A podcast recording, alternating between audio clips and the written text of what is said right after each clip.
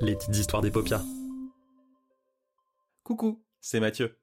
Je suis super content de pouvoir vous proposer aujourd'hui une petite histoire des paupières.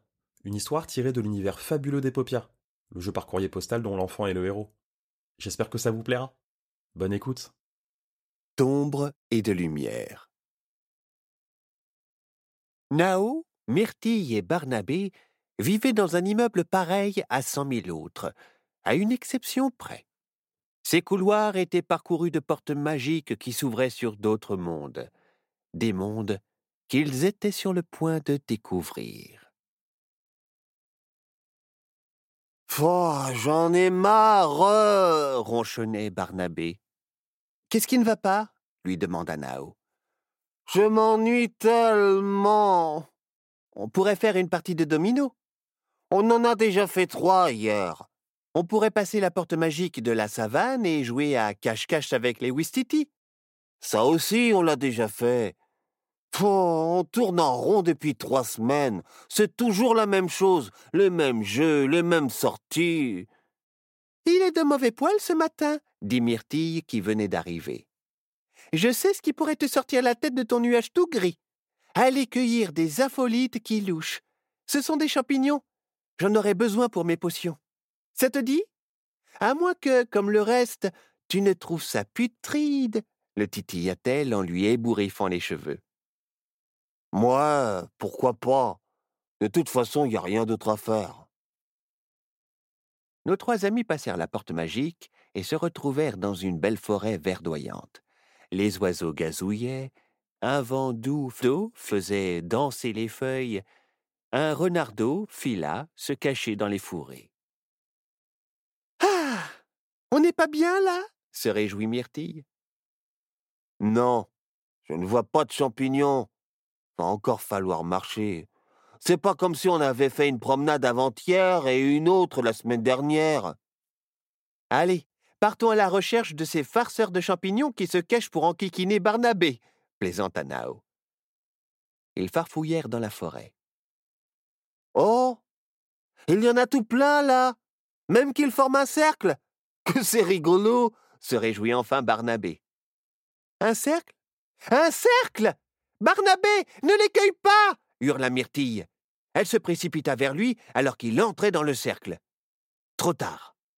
Barnabé disparut devant elle.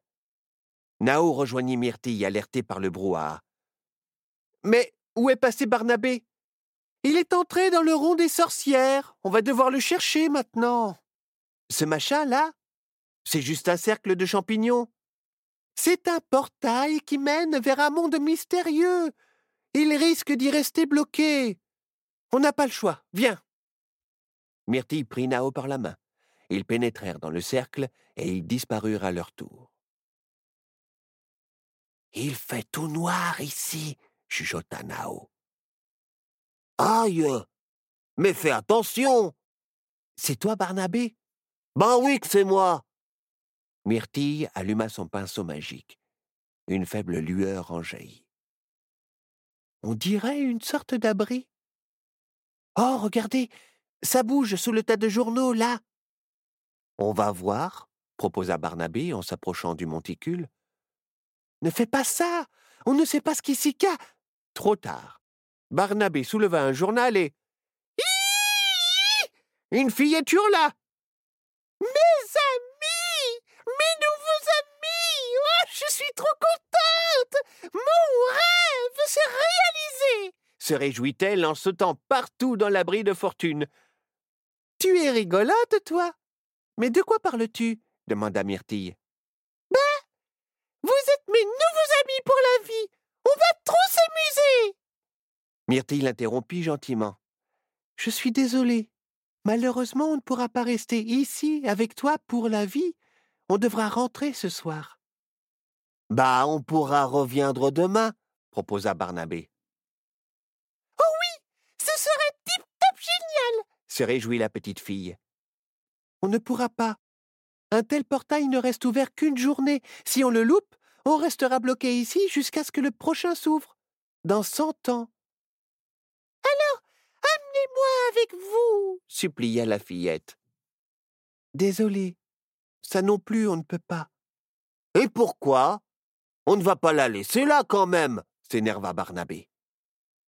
On ne peut pas l'emmener, Barnabé, parce qu'elle appartient à ce monde. C'est ici qu'elle se fera des amis. La petite fille pleura. Mais, mais, je ne veux pas rester ici, moi. C'est vrai que je suis une enfant fée de l'ombre. Je, je suis née ce matin dans une rose noire. Mais après ma naissance, je suis allée découvrir le monde qui m'entourait. Et tout était sombre, fichait sacrément la frousse. Alors, vite, j'ai pris tous les journaux que j'ai trouvés, et je me suis construit cette cachette pour me protéger de cet endroit obscur et angoissant. Moi, ce que je voudrais, c'est aller dans le monde lumineux. C'est si beau là-bas. Et puis, je suis sûre que je m'y ferai des tas d'amis. Mais pourquoi que tu n'y vas pas alors? lui demanda Barnabé. Je ne peux pas y aller. Regardez. Elle leur montra l'article d'un journal et en lut une partie. Pour rappel, il est interdit aux habitants du pays des ombres de se rendre dans le monde lumineux sous peine de voir leur peau se recouvrir d'écailles sous le soleil. Je ne veux pas finir transformé en lézard. Et il n'y a pas un moyen pour toi de survivre là-bas? La questionna Nao. Eh bien, dans un autre article, j'ai lu que, dans le monde lumineux, vit le papillon tailleur. Il fabrique des tas de costumes spéciaux. Il pourrait sûrement me faire un habit de fil de lumière.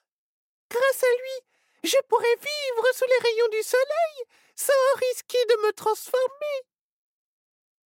On pourrait l'aider, les amis. On pourrait aller chez le papillon, proposa Barnabé. On ne connaît pas les dangers qui règnent ici. Et qui nous dit qu'il ne va pas nous arriver des broutilles en chemin je veux bien rester un peu pour jouer ici, mais Myrtille a raison. Ensuite, nous devrons prendre le portail pour entrer chez nous, dit Nao. ma fille est vraiment trop triste, se lamenta la fillette. Cette phrase résonna dans la tête de Barnabé. Lui aussi se languissait dans l'immeuble. Personne mieux que lui ne pouvait tant la comprendre. Moi, je reste pour l'aider. L'amitié, c'est plus important que tout. Entre amis, on doit se presser les coudes. Barnabé n'a pas tort, Myrtille. Tu ne crois pas? Ok, je reste pour t'aider, dit Nao. Oh, su tes crottes de bique. D'accord. Mais qu'on ait réussi ou non en fin de journée, on filera, foi de sorcière. Tu t'appelles comment, toi, au fait?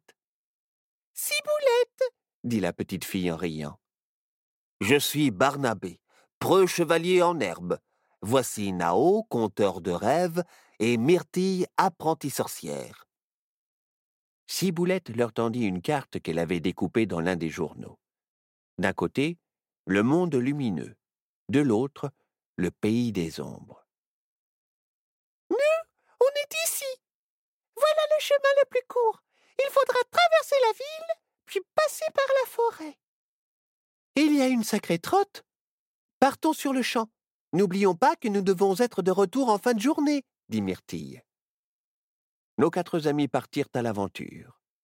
Sur leur chemin, tout paraissait lugubre. Les maisons étaient taillées dans les rochers et avaient des formes bizarres. Le sol était noir comme de la cendre.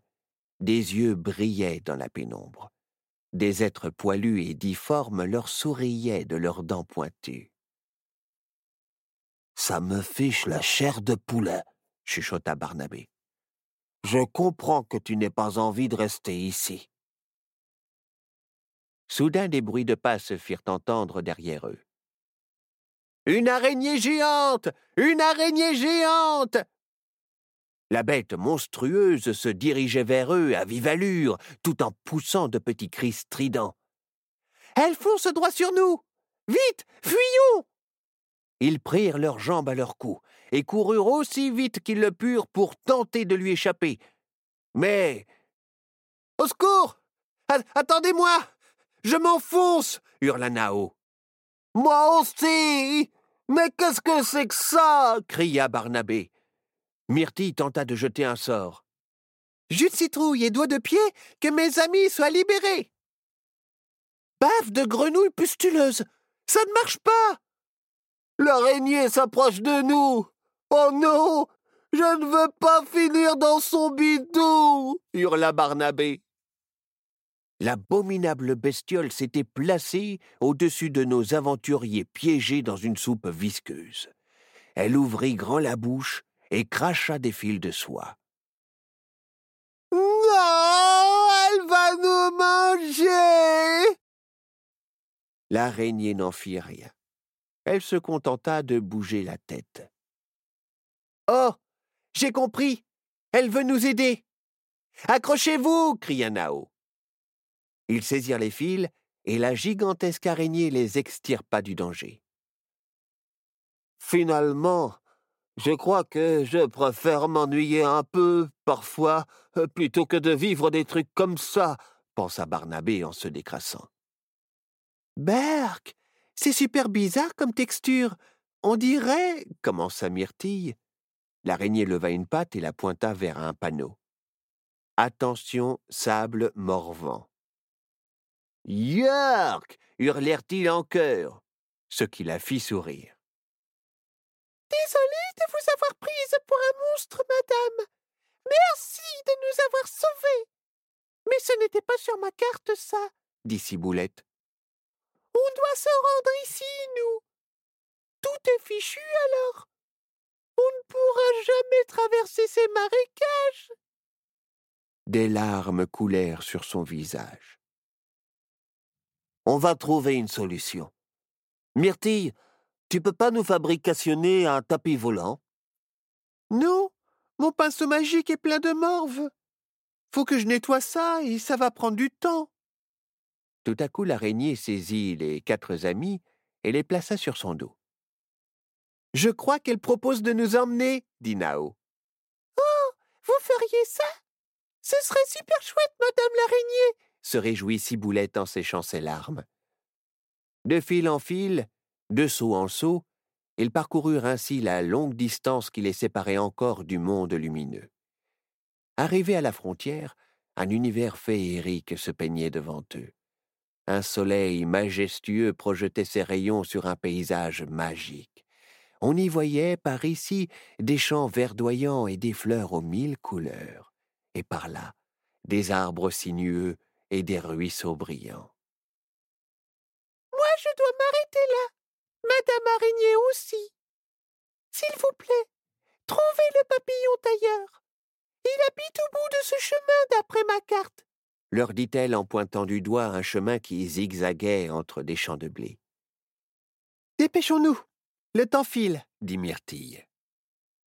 Ils empruntèrent le chemin. Une douce odeur fruitée embaumait l'air et un vent rafraîchissant soufflait dans les hautes herbes. Ils marchèrent un petit moment, mais aucune trace de la maison du papillon. Soudain, au milieu d'un champ de blé, ils virent des enfants fées de lumière jouer. Je vais leur demander le chemin. Myrtille s'en approcha. Ils étaient vêtus d'habits étincelants et chantonnaient. Excusez-moi, je cherche le papillon tailleur. Pouvez-vous me dire où il habite Le papillon tailleur? Il faut tourner à droite après le champ de coquelicots et traverser le ruisseau. Puis vous verrez sa maison. Myrtille remercia les enfants faits de lumière et rejoignit ses amis tout en se demandant pourquoi il ricanait dans son dos. Quelques instants plus tard, ils virent la maison. Elle était formée de milliers de fleurs multicolores et semblait toucher les nuages. Ils sonnèrent. Un elfe vint leur ouvrir et les mena auprès du papillon tailleur. Il était assis sur un trône d'or au milieu d'une galerie dans laquelle étaient exposés des centaines de costumes plus extravagants les uns que les autres. Ce sont mes œuvres. Magnifiques, n'est-ce pas? Chaque costume m'a demandé des milliers d'heures de travail. Que puis-je pour vous? les questionna le papillon. Barnabé lui expliqua la raison de leur venue. À peine eut-il terminé que l'être magique se mit à rire à ailes déployées. Moi, aider une habitante du pays des ombres, et de plus gratuitement. Jamais. Comment avez-vous pu ne serait-ce qu'imaginer cela? À moins que... Garde Attrapez-les Les elfes archers les saisirent. Vous êtes venus m'espionner, c'est ça? Vous voulez obtenir mes secrets de fabrication, j'en suis sûr Mais non Nous voulons juste un costume de lumière pour notre ami se défendit Barnabé. Silence Le pays des ombres n'est que noirceur et hypocrisie. Votre venue ne peut être dénouée de mauvaises intentions.